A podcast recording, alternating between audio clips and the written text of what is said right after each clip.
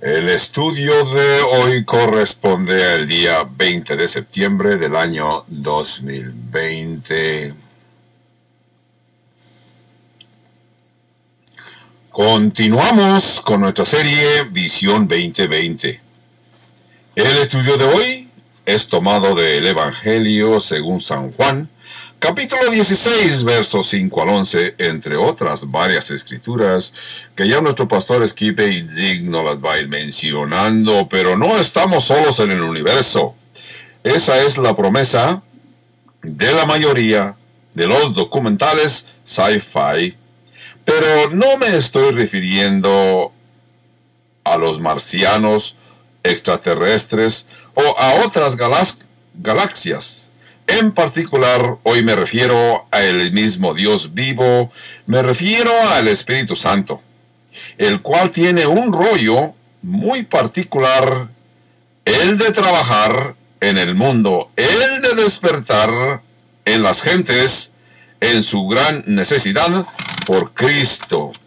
En esta nuestra serie 2020, viendo la verdad con claridad, en el que vamos a estudiar la doctrina del Espíritu Santo en varias semanas, trataremos de entender qué es el rol del Espíritu Santo en la vida del incrédulo y en la vida del creyente. En este estudio de hoy, nuestro pastor Skip nos va a presentar tres factores que son, primero, su presencia es ampliamente necesaria. Segundo, su precisión es indudable. Tercero, su pueblo es instrumental o necesario. Para algunos de ustedes que crecieron como yo en una iglesia donde tuvimos que memorizar una oración llamada el credo de los apóstoles.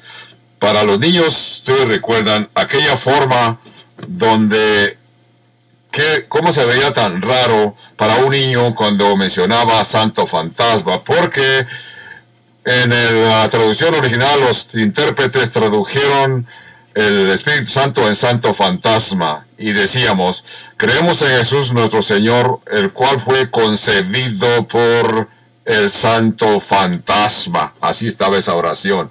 Cuando un niño oía ese término Santo Fantasma, pues se quedaba admirado. Y la oración continuó diciendo que Jesús fue sepultado y vuelve a mencionar, y creemos en el Santo Fantasma. Así que para mí como niño, el único fantasma con que yo estaba familiarizado se llamaba Gaspar, una caricatura, y era una caricatura muy amable, muy amistosa. Entonces, aparte de esto, mis padres nos recomendaban no jueguen con fantasmas, así que cuando un niño oía en la iglesia de que María concibió de un santo fantasma, entonces el niño pensaba, ¿cómo es posible que un fantasma podía haber concebido con la Virgen María?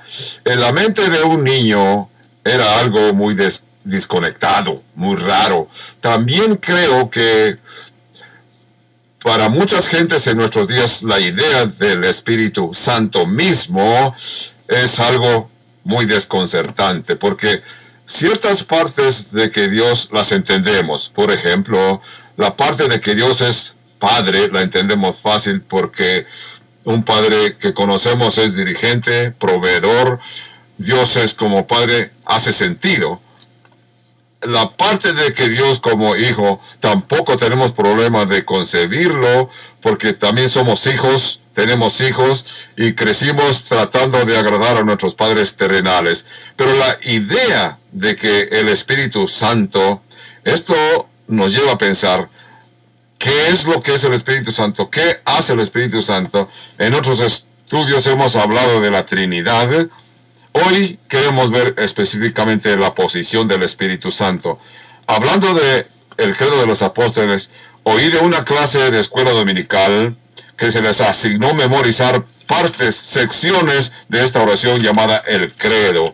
Así que cada estudiante tuvo que memorizar una frase de esta oración. Llegó aquel domingo por la mañana y los niños eh, se levantaban donde estaban en la iglesia y recitaban su parte. Decían, cree Dios Padre, creador de cielos y tierra, y se sentó.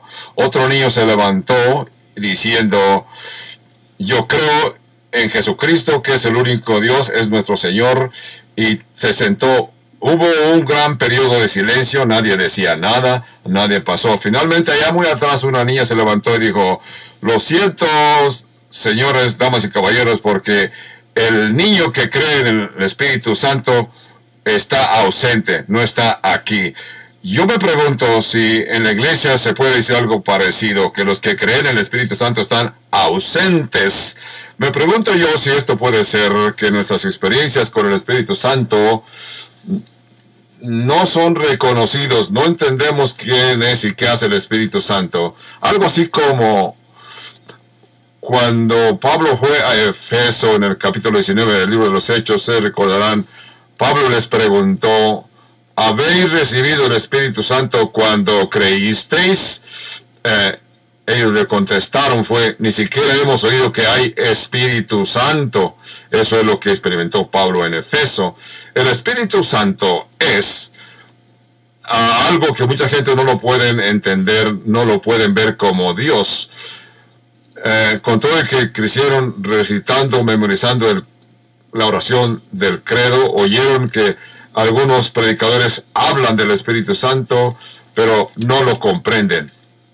En el Nuevo Testamento se refiere al Espíritu Santo, más en el Nuevo Testamento se refiere o hace alusión al Espíritu Santo como 260 veces, sí, 260 veces eh, por diferentes nombres, diferentes personajes, unos conocidos y otros muy comunes, lo conocemos como Espíritu Santo.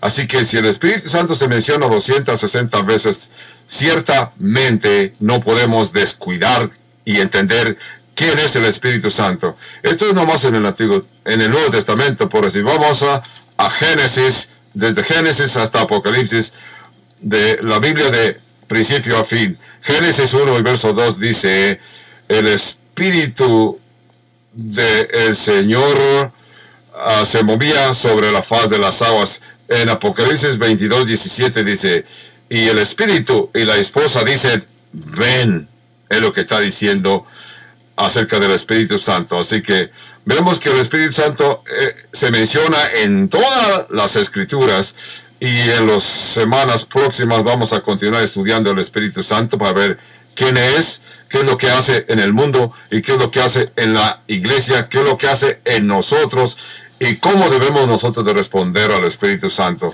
Pero el problema es dónde podemos comenzar cuando encontramos 260 veces, 260 veces menciones del, del Espíritu Santo. ¿Dónde comenzamos a estudiar acerca del Espíritu Santo? Hoy he escogido oír las palabras del mismo Señor Jesús. Es como si tuviéramos eh, la segunda persona de la Trinidad produciendo para nosotros a la tercera persona de Dios. Estamos en capítulo 16 del Evangelio de San Juan. Quiero que sepa que Juan 14, 14, Juan 13, 14, 15 y 16, eh, todo esto tomó lugar en la misma tarde fue el escenario llamado la última cena del Señor con sus apóstoles. El discurso del aposento alto. Dentro de unas cuantas horas Jesús sabe que será arrestado, será crucificado y morirá. Entonces, eh, a Jesús le quedan unas cuantas horas para continuar instruyendo a sus hombres, a sus apóstoles. Jesús desea prepararlos lo más posible, instruirlos lo mejor posible de un eventos tan especiales que Jesús sabe que van a suceder en las siguientes horas, los siguientes días, meses, años y años. Entonces, hoy vamos a, ver que lo que hace el Espíritu Santo en el mundo con los incrédulos. Y luego también he mencionado que capítulo dice pero voy a comenzar el estudio de hoy mencionando para entender todo el plan, regresar y poder ver lo, cómo Jesús introdujo eh, al Espíritu Santo a sus eh, apóstoles. Vamos a comenzar el capítulo 14, verso 15 del Evangelio de Juan.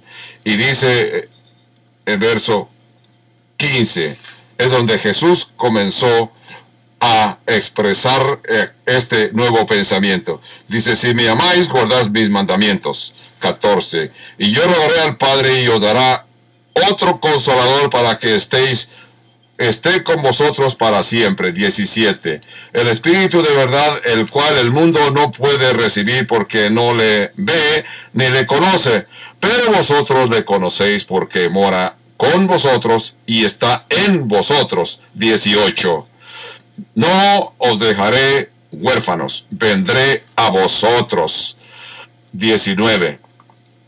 Todavía un poco, pero vamos al verso 25, que dice, os he dicho estas cosas estando con vosotros. 26. Mas el consolador, el Espíritu Santo, a quien el Padre enviará en mi nombre, él os enseñará todas las cosas y os recordará todo lo que yo os he dicho. Qué hermosa promesa.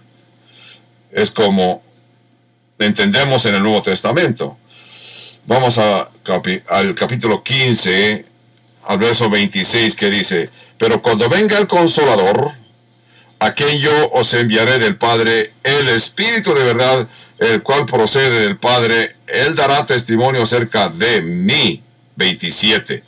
Y vosotros daréis testimonio también, porque habéis estado conmigo desde el principio. Ahora vamos a capítulo 16 y verso 5, que dice, pero ahora voy al que me envió, y ninguno de vosotros me pregunta a dónde vas. 6. Antes, porque os he dicho estas cosas, tristeza ha llenado vuestro corazón. 7. Pero os digo la verdad, os conviene que yo me vaya, porque si no me fuera, el consolador no vendrá a vosotros, mas si me fuere, os lo enviaré. 8. Y cuando Él venga, convencerá al mundo de pecado, de justicia y de juicio. 9.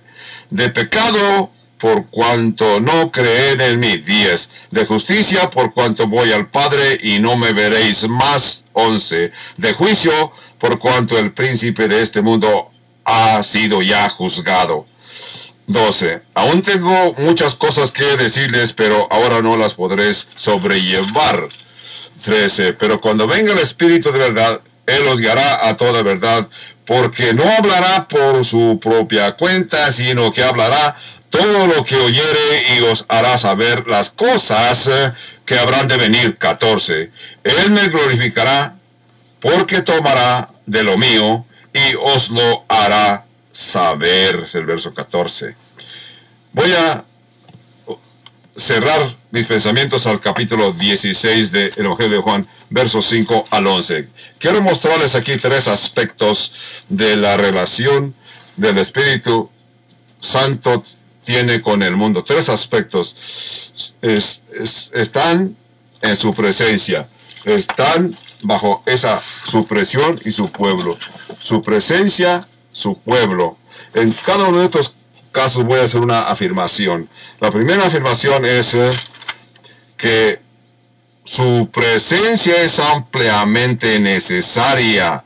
En el verso 5 de Juan 16, donde comenzamos, de veras debe de comenzar en el verso 1, pero explicaré lo que sucedió antes para llegar hasta este punto. En el verso 5 Jesús les está diciendo, voy al que me envió, se refiere al Padre que lo envió desde el cielo. voy al que me envió y ninguno de vosotros me pregunta a dónde vas antes porque os he dicho estas cosas. Tristeza ha llegado a vuestro corazón, pero yo os digo la verdad. Os conviene que yo me vaya, es lo que dice. Porque si no me fuere, el consolador no vendrá a vosotros, mas si me fuere, os lo enviaré.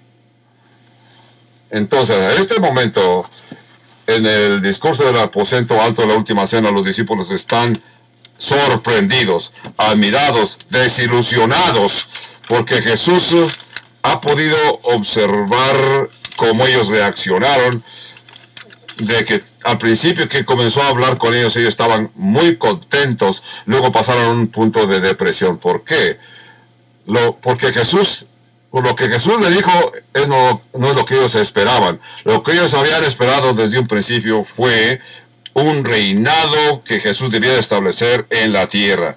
Porque entendieron que era el Mesías y dijeron, como Mesías tiene que establecer el reino. En esos tiempos, estos dos mil años, los judíos de Judea en Israel tenían una escatología muy clara de que creían y estudiaban los eventos futuros de que aparecería el Mesías. En primer lugar, ellos ya habían entendido que había tiempos nacionales, problemas a nivel nacional, y eso los iba a preparar para desear la venida del Mesías. Esto va a levantar la expectativa en ellos. Así que ellos se dieron cuenta, los romanos vinieron, ocuparon nuestro terreno, nos están oprimiendo, todos esperamos que el Mesías venga, todos están orando esperando que venga el Mesías. La fase número dos, después de esa expectativa de lo que sucedió a nivel nacional, que son oprimidos, la escritura dice que aparecerá una persona parecido a Isaías, a Elías, perdón. Y apareció Juan el Bautista, empezaron, ya apareció Elías, así que ya pasaron dos acontecimientos. Así que Juan dijo que Jesús era el Cordero de Dios que quita el pecado del mundo, ahora a él seguid.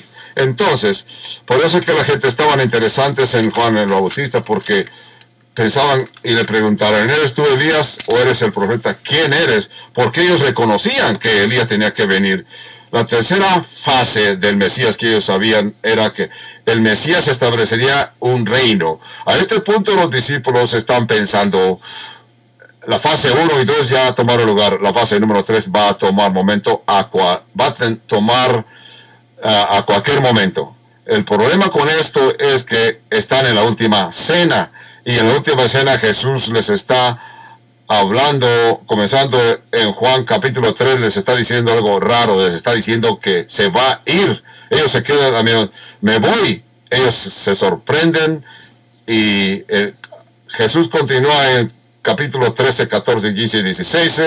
Jesús les está pasando su explicación de mal a peor. Me voy, moriré, sufriré antes de morir en una forma horrible. Esto no es lo que los discípulos esperaban oír. La tristeza creció en sus corazones, se sintieron pesar. Las cosas pasaron de mal en peor. Capítulo 16, comenzando el verso 1, ni siquiera leímos esa parte, pero ahí está diciendo Jesús, no solamente voy a morir, y voy a sufrir. Ustedes también por su fe en mí y testificarán de mí, van a sufrir y serán ejecutados, martirizados. Es lo que oyen. Esto no es lo que querían oír los eh, apóstoles. Jesús les está diciendo, ahora me voy al que me envió y ninguno de ustedes me pregunta a dónde voy. Pero porque les he dicho estas cosas, tristeza ha llamado, tristeza ha llenado vuestro corazón es la idea que, que, ellos quedaron llenos. La palabra griega es beilajo. Es llenar una tinaja completamente donde se tira el líquido de esa tinaja ya no le quedó más espacio. Así que los discípulos emocionalmente quedaron llenos, tan ah, llenos de ansiedad y tristeza. Es lo que quiso decirle Jesús en el verso 6. Porque les dije que me voy tristeza ha llenado vuestro corazón. Es lo que Jesús les dice. Esto es muy interesante porque Jesús les dijo, ninguno me pregunta a dónde voy. Eh, Jesús le está diciendo, tan, tan enfocados en lo que ustedes iban a recibir, pero no entiende que le estoy diciendo que yo voy a regresar al hogar con mi padre. Están pensando en lo que van a perder, pero no están pensando en lo que yo voy a ganar. Veamos el verso 7 que dice Jesús. Pero yo os digo la verdad.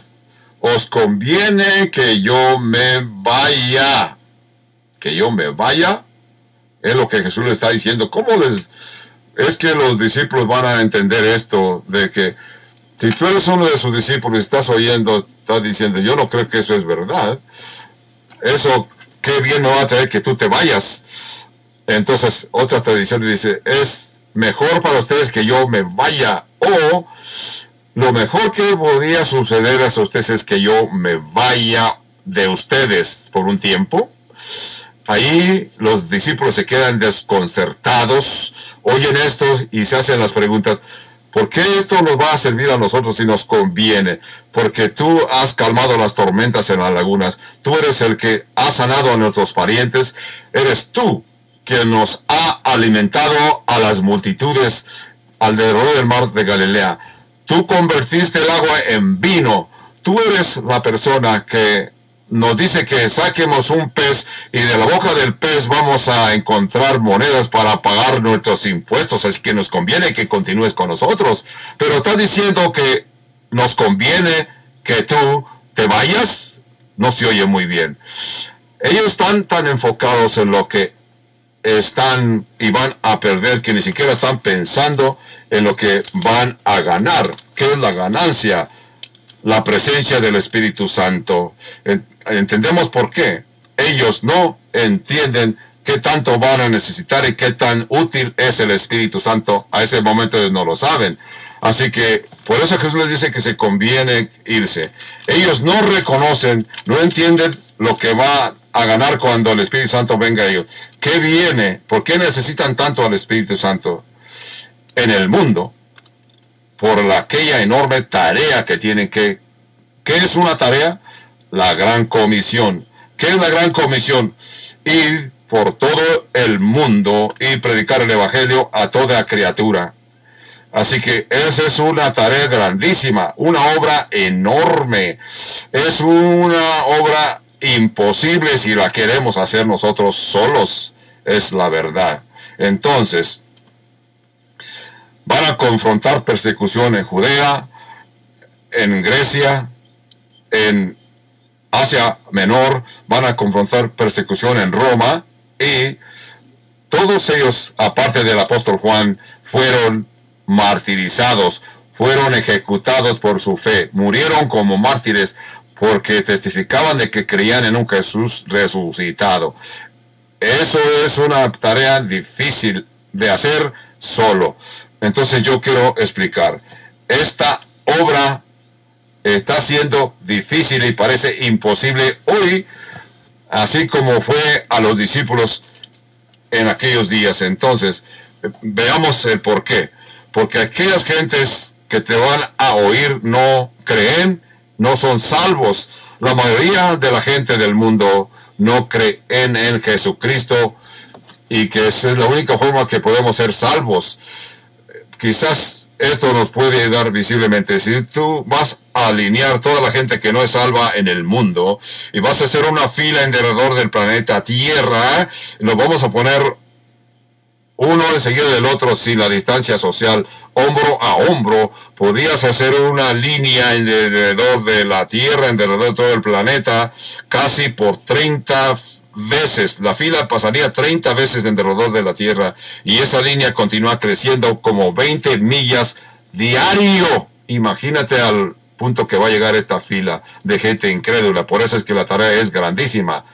Jesucristo nunca les dijo a sus oh, discípulos, vayan, hagan lo mejor que puedan hacer. Espero que no sean golpeados muy fuertemente. Lo que Jesús sí les dijo es ir, pero no vayan solos. Esperen hasta que reciban el poder de lo alto. Es el Evangelio Lucas capítulo 24, verso 49. Y cuando ve, venimos al capítulo los Hechos Hechos 1.8, Jesús dijo, cuando el Espíritu Santo venga, recibiréis poder y me seréis testigos en Jerusalén, testigos en Judea, Samaria, hasta las partes más lejanas de la tierra. Vayan, pero no vayan con su propia fuerza. No vayan hasta que sientan el poder del Espíritu Santo. D. Dawson escribió algo. Sin el poder del Espíritu Santo, todos los esfuerzos humanos y métodos y planes humanos son tan difícil como querer mover un barco, un velero en el mar, soplándole con tu boca. Ese es el retrato.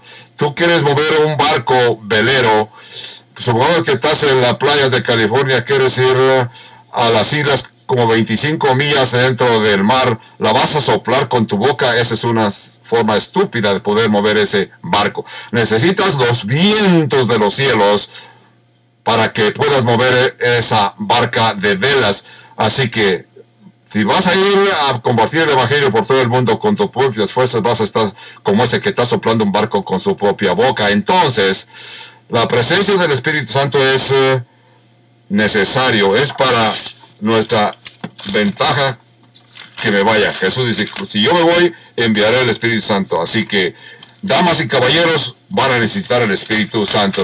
Vamos a ver la presión. El segundo aspecto que queremos ver es eh, su precisión. Vemos en el 16.8 que dice, y cuando Él venga, ¿a quién se refiere? Al Espíritu Santo. Y cuando Él venga, el Espíritu Santo convencerá al mundo de pecado y de justicia y de juicio. De pecado por cuanto no creyeron en mí de justicia por cuanto voy al Padre y no me veréis más, de juicio por cuanto el príncipe de este mundo ha sido ya juzgado. En pocas palabras, el Espíritu Santo es el que persigue a las personas, persigue. El Espíritu Santo continúa persiguiendo a la gente para que se arrepientan. Tenemos aquí en nuestra iglesia una afirmación nuestra visión dice, somos una comunidad de creyentes que buscamos al Dios que persigue al mundo perdido. ¿Cómo lo hacemos nosotros? ¿Cómo es que perseguimos al mundo apasionadamente? Con el Espíritu Santo. Cuando recibimos el Espíritu Santo que Dios nos envía.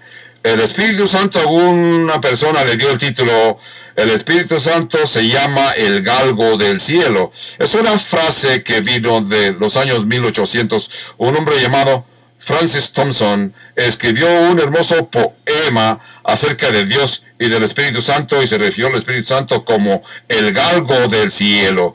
Esta historia de Francis Thompson, él era un eh, estudiante de medicina, pero se salió de la escuela de medicina y se convirtió en adicto a las drogas, intentó suicidarse, mientras todo eso él huía de Dios, huía de Dios, hasta que Dios lo alcanzó, él aceptó, cuando él se sintió convertido escribió un poema que dice algo así, yo huía de Dios, es una forma que quiso decir, yo huía de Dios. Durante las noches, durante el día, yo huí por las arcos de día, y yo huía por las calles como laberintos que yo veía en mi propia mente. Y continúa diciendo cómo Dios continuó persiguiéndolo y escribió estas hermosas palabras, pero con una persecución sin prisa, con una justicia sin perturbación me alcanzó, con una convicción me persiguió, me persiguió el Espíritu Santo con una precisión sin prisa. Ahora contestaremos la pregunta, ¿qué es exactamente lo que hace el Espíritu Santo? El Espíritu Santo va a venir, va a testificar y Jesús claramente nos explica que el Espíritu Santo es el que va a abrir el entendimiento de las personas para que lo acepten aceptar a nuestro Jesús como nuestro Señor y Salvador. No estarías escuchando esta, este mensaje como creyente en Dios si no hubiera sentido la presión del Espíritu Santo. Muchos de ustedes vivamente continúan recordando. Yo recuerdo aquel día que yo entregué mi vida a Cristo. Recuerdo aquella presión. Recuerdo sentir como esa santa convicción en mi corazón y sentía yo deseo de hacer eso y lo hice. Entonces, ¿qué es lo que hace el Espíritu Santo exactamente? Jesús dijo que hará por lo menos tres cosas. Verso 8 al 11, va a convencer al mundo de pecado, de pecado, de juicio. El, el término convencer es en algunas Biblias lo dice de diferente manera, pero la verdad, convencer es que el Espíritu Santo nos va a mostrar nuestras faltas, las faltas del mundo. El Espíritu Santo va a mostrar al mundo sus necesidades de Cristo. En otras palabras, es el Espíritu Santo que convence a la gente del mundo de que somos pecadores y necesitamos un Salvador. Si alguna persona puede recibir a Jesús como Salvador, necesita reconocer que necesita ser salvo. Si no llegas a reconocer que necesitas ser salvos, no buscarás a un Salvador. Es la obra del Salvador, salvar a la gente. Así que es el Espíritu Santo que lo logra. Es el Espíritu Santo que produce esa culpabilidad en nuestra conciencia. He oído que los psicólogos dicen, eres una persona emocional, una emoción saludable. Si no es que estás culpable. Si eres culpable, necesitas eh, aliviar tu culpabilidad para buscar una forma de hablar, dejar salir tu problema y te sientas perdonado. Porque hay otra situación que te está molestando es lo que el Espíritu Santo va a hacer. El Espíritu Santo te llega a, a traer una posición que llegas a ser perdonado y esa culpabilidad se va de tu conciencia. Es el Espíritu Santo el que produce esa paz. He descubierto que muchas gente necesitan ser convencidos, convencerse. La mayoría de la gente no reconocen ser pecados. La mayoría de las gentes en el mundo ni siquiera creen la idea de que de qué es pecado. Culpan a muchas otras cosas y situaciones y circunstancias. Quieren culpar el ambiente. Soy así porque cuando era niño mis padres me forzaban a comer ciertas comidas y me llené de odio. Sentí coraje contra ellos y ese coraje está dentro de mí. Esa es la razón que soy rabioso. Pero otros quieren echarle la culpa a su estructura genética. Eh, soy predispuesto a este tipo de comportamiento. No tengo modo de escaparme, sino que hasta van a dar al jardín del Edén y le culpan a Adán como el mismo Adán cuando Dios lo persiguió para reclamarle, culpó al mismo Dios. Imagínate, Adán culpó al mismo Dios y le dijo, la mujer que me diste. Imagínate. Pero el Espíritu Santo tiene una forma de convencer el corazón humano de la necesidad que tenemos como humanos. Así que el Espíritu Santo nos muestra la verdad como una luz. En todo esto, la venida de ser convencido no es tu, no es tu responsabilidad. Nosotros nos metemos en problemas cuando tratamos de tomar esa responsabilidad de convencer a las personas, porque cuando nosotros tenemos, tratamos de convencer a otros, la persona se siente en una situación de condenación.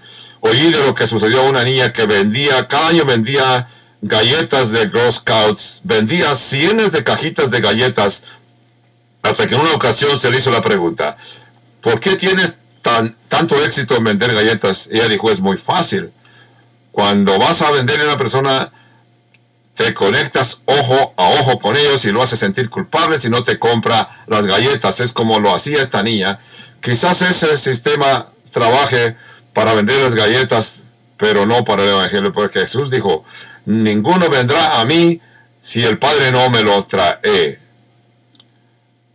Y, me, y me lo trae por el Espíritu Santo. El Espíritu Santo va a convencer a el mundo Notemos en el verso 9 que dice, de pecado es en forma singular. No habla de pecados, lo dice en una forma singular, de pecado. El Espíritu Santo te va no te va a hablar de pecados como dijiste críticas de tu vecino, manejaste sobre el límite de velocidad, sino el Espíritu Santo lo que hace nos va a convencer a la gente de que está en pecado. Es una forma particular, un tipo de pecado que nuestra conciencia nunca nos va a convencer.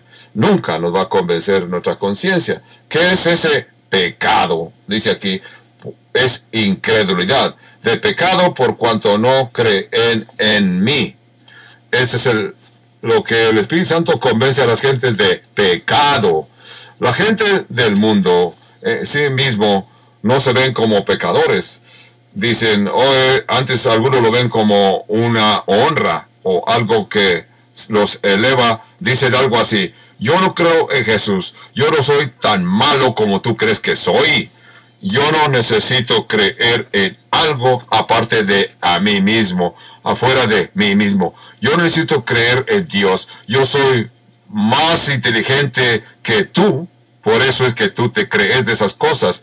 No se ven como algo que los separa de Dios para siempre.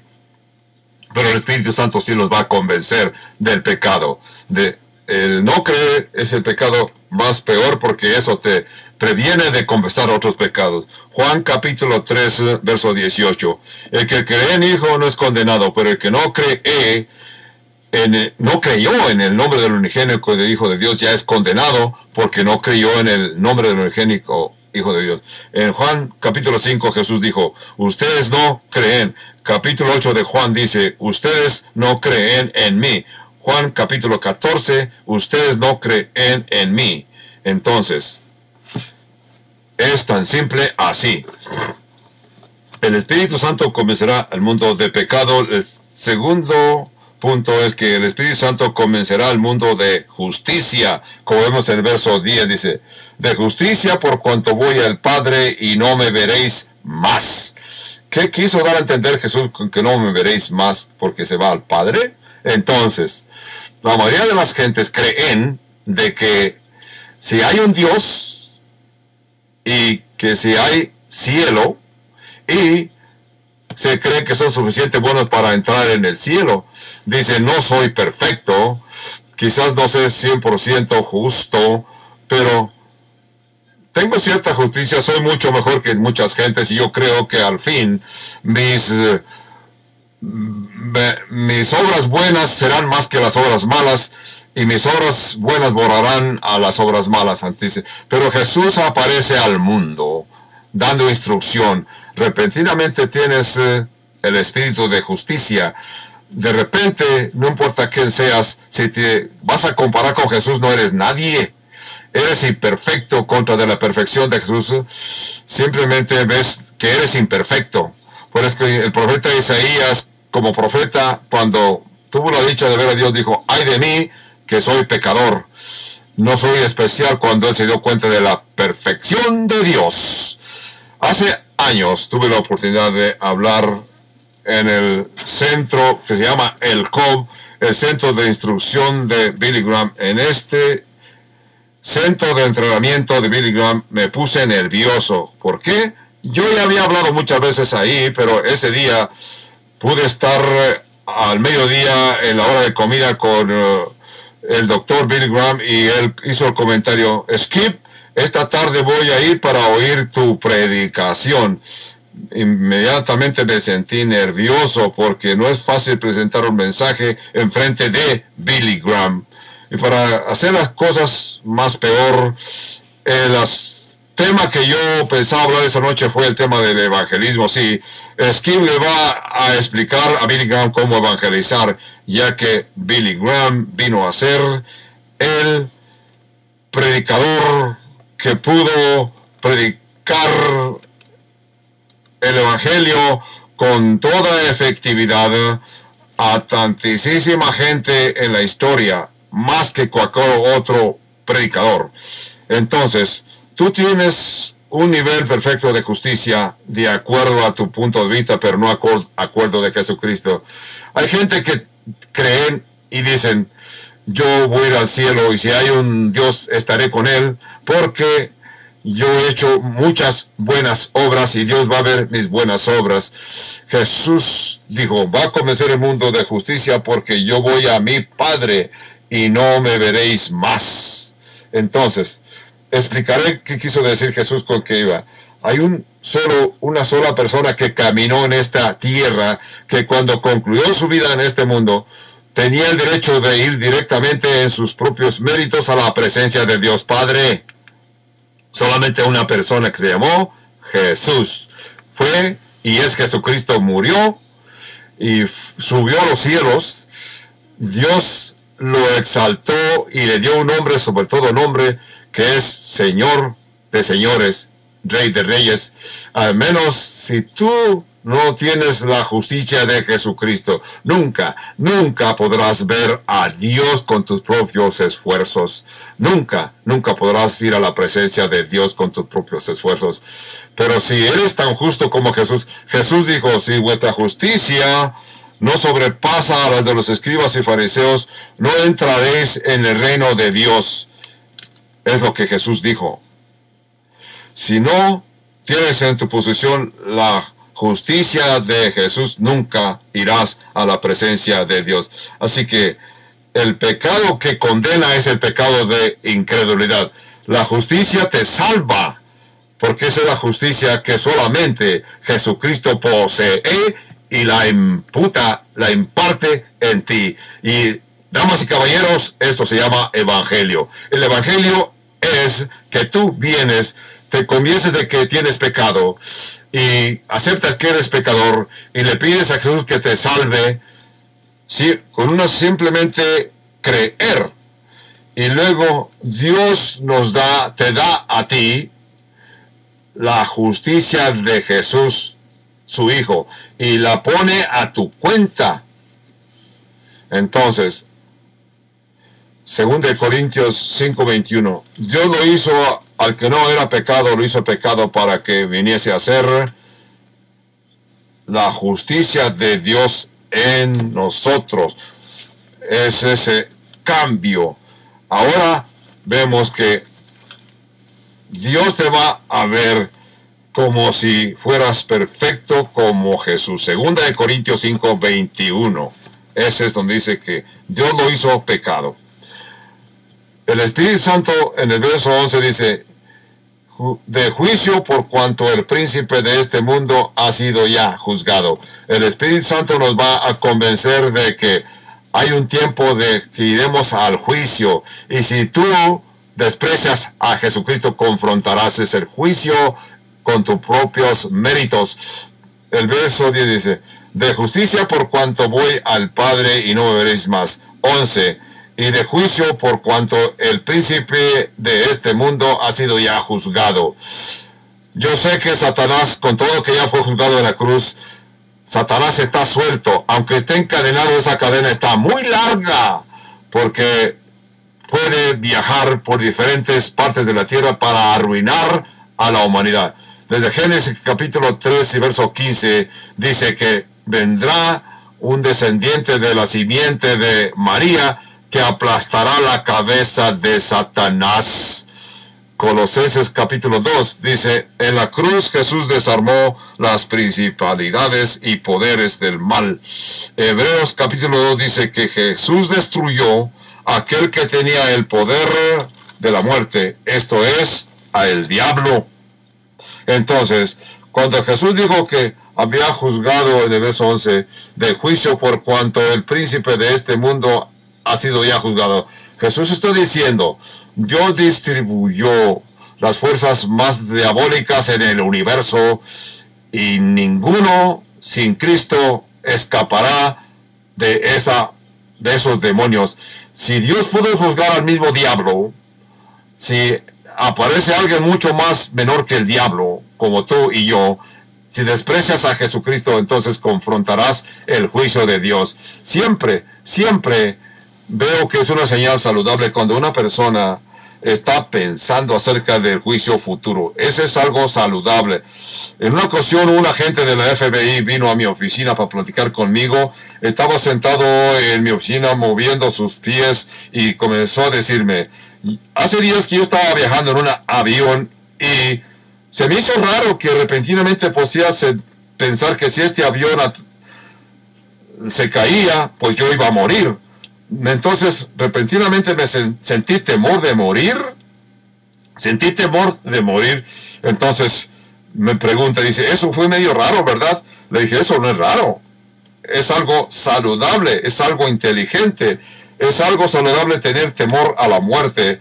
Y me dice, usted no entiende, yo soy agente del FBI, he confrontado la muerte muchas veces, se me han puesto pistolas en mi frente, he participado en equipos de SWAT, he balaseado, nos han balaseado sin miedo. Le pregunté, le voy a hacer la pregunta. ¿Usted está en paz con Dios?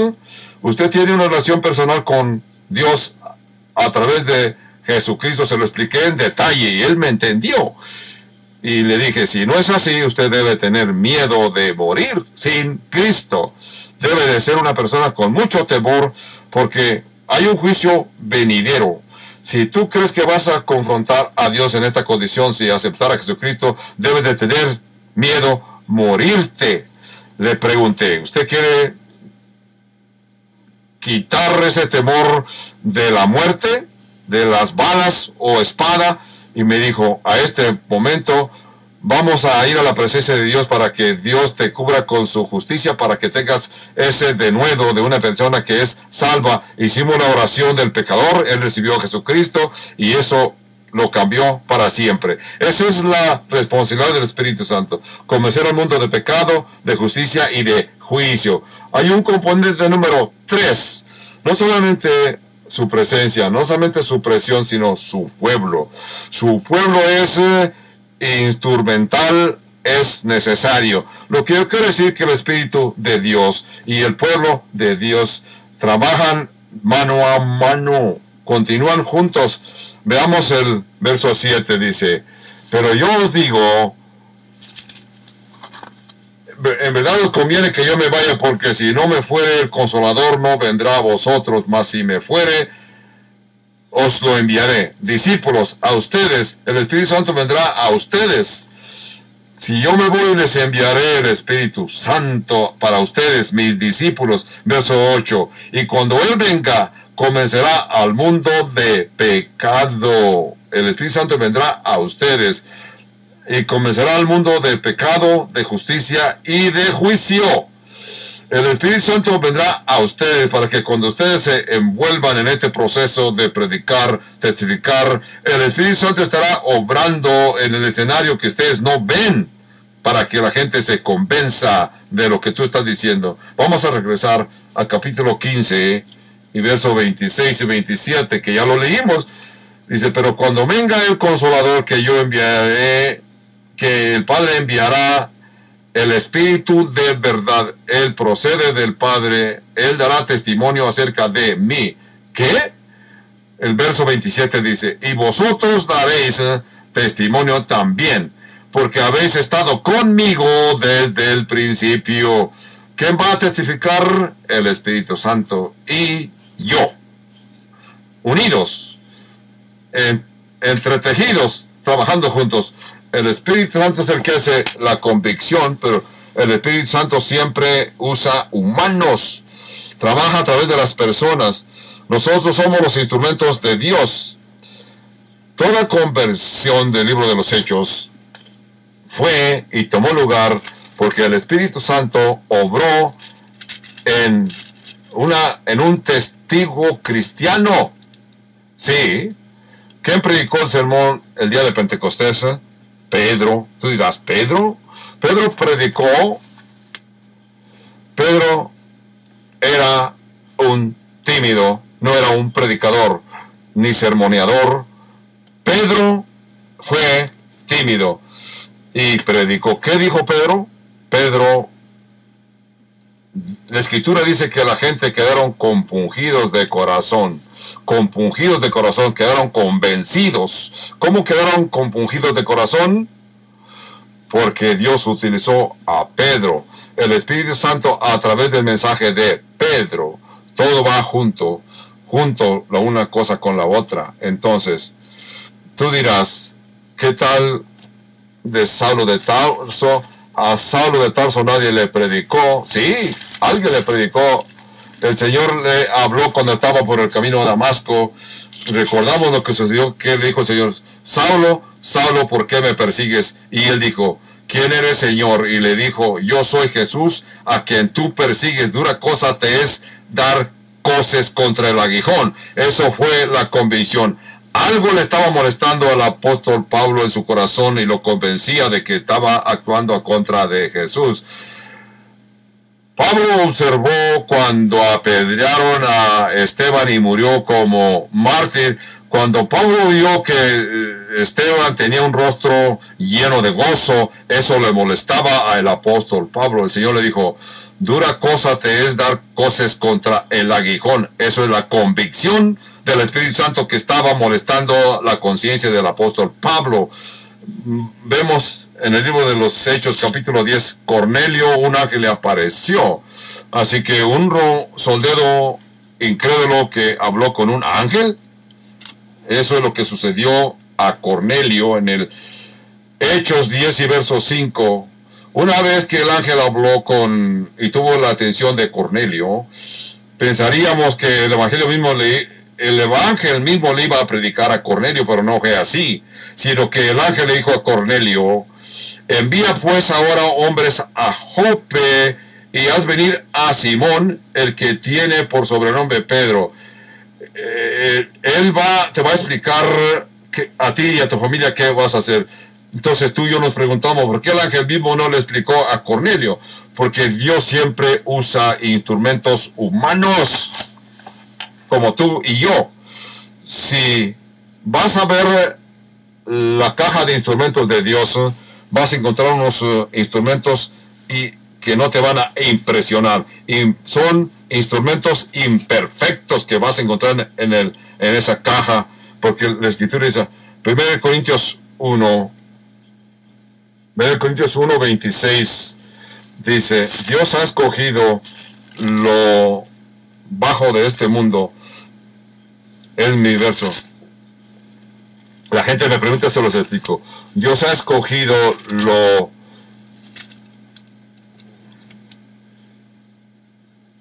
Mirad, hermanos, vuestra vocación, que no hay muchos sabios en ninguna carne, sino que lo necio del mundo es, lo necio del mundo escogió Dios para avergonzar a los sabios. Así que, llénate del Espíritu Santo. Nosotros con el poder del Espíritu Santo, nosotros, usados por el Espíritu Santo, nosotros somos instrumentos del Espíritu Santo y esta es una combinación ganadora. Es como el Espíritu Santo funciona en el mundo. Entonces, antes de cerrar, quisiera continuar para ver nuestra tarea, la misma tarea que Dios nos ha ordenado, la misma tarea que han confrontado todas las generaciones desde el principio de la iglesia hasta este siglo 2020. La tarea es la misma de ir por todo el mundo a predicar el Evangelio a toda criatura. Cuando tú oyes esa gran comisión, inmediatamente piensas, bueno, es una tarea muy grande para mí, es algo muy duro, mucha gente necesita oír. Te voy a, a mencionar tres puntos que te vas a llevar. Estos tres puntos, el punto número uno es, no, tú y yo no hemos sido llamados a ser fabricantes, si simplemente ser distribuidores, piensa en el forma de una fábrica. ¿Qué es la diferencia? No hemos sido llamados a salvar a nadie, no podemos fabricar la salvación. Hay gentes que me han dicho, yo recuerdo que hace como dos años tú me salvaste, yo no tengo poder para salvar a nadie. Quizás su, haya dicho ciertas cosas que te convenció y el Señor usó yo soy el distribuidor, es el mensaje de Dios, es evangelio, yo no invento nada. Yo no soy el fabricante, simplemente soy distribuidor. Yo planto la, la semilla, Dios hace crecer la semilla y tú aceptas a Jesucristo. Ese es el punto número uno. Punto número dos, vemos lo enorme de esta tarea de ser reclutadores. Eso es una enorme tarea, una enorme obra. Se le llama gran comisión. A esto se le llama, no se le llama una comisión mediocre, una comisión pequeña. Es la gran comisión, es una enorme tarea para nosotros como humanos.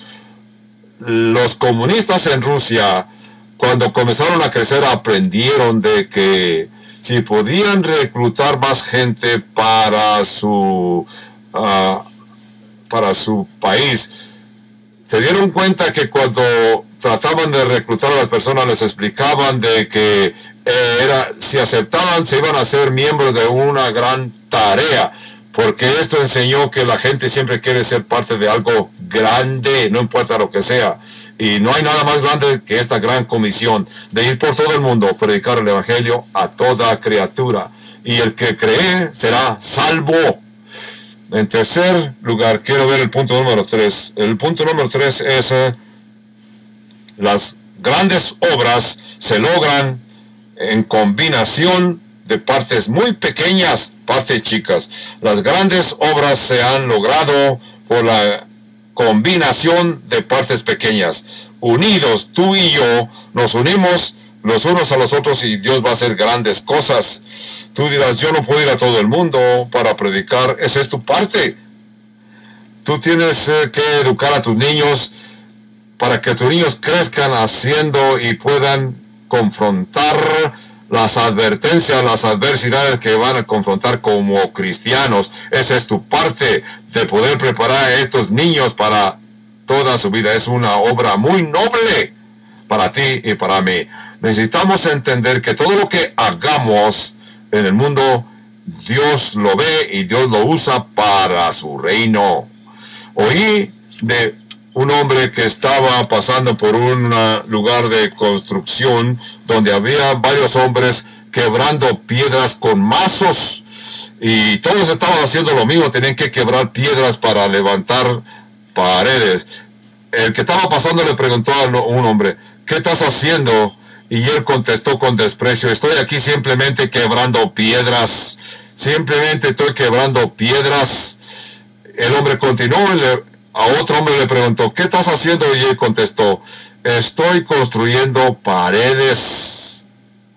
Estaban haciendo lo mismo, quebrando piedras. Le siguió caminando este hombre le preguntó a número tres, ¿qué hace usted? Aquel hombre con una sensación hermosa contestó, estoy construyendo una catedral. Entonces, ¿qué sucede? Los tres estaban haciendo lo mismo, así tú y yo estamos construyendo un reino. El Espíritu Santo, tú y nosotros, todos unidos en esta tarea, estamos construyendo un reino, un reinado. ¿Qué, ¿Cómo te sientes al saber que estamos construyendo todos a la vez un reino? Padre Santo, gracias porque tu Espíritu Santo está en este mundo, convenciendo al mundo, convenciendo a las gentes Mm, convenciendo a la gente de que tenemos pecado, hemos pecado, nos convence de que somos pecadores y solamente la justicia de Jesucristo nos llevará al cielo. Y el Espíritu Santo nos convence de un juicio futuro. Oh, cuánto necesitamos que Dios obre en nuestras vidas, que obre en el mundo que nos rodea, que trate a cada uno como hijos, hermanos, vecinos, tratar al prójimo. Padre Santo, te pedimos que nos permita ser fieles para distribuir lo que tú has fabricado. Sí, has fabricado por tu gracia y por tu gracia te lo pedimos y lo aceptamos por el dulce y hermoso nombre de tu Santo, nuestro Señor Jesucristo. Así pues, hermanos, si usted nos está escuchando a distancia de la iglesia Calvario Albuquerque de Albuquerque, Nuevo México, y desea comunicarse con nosotros, pues llámenos. Tenemos este número telefónico gratis sin costo alguno para usted. Llámenos al número 1 800 922 1888 y si usted desea comunicarse por correspondencia, envíe sus cartas y tarjetas postales a P.O. Box 95707 Albuquerque, Nuevo México. Zona postal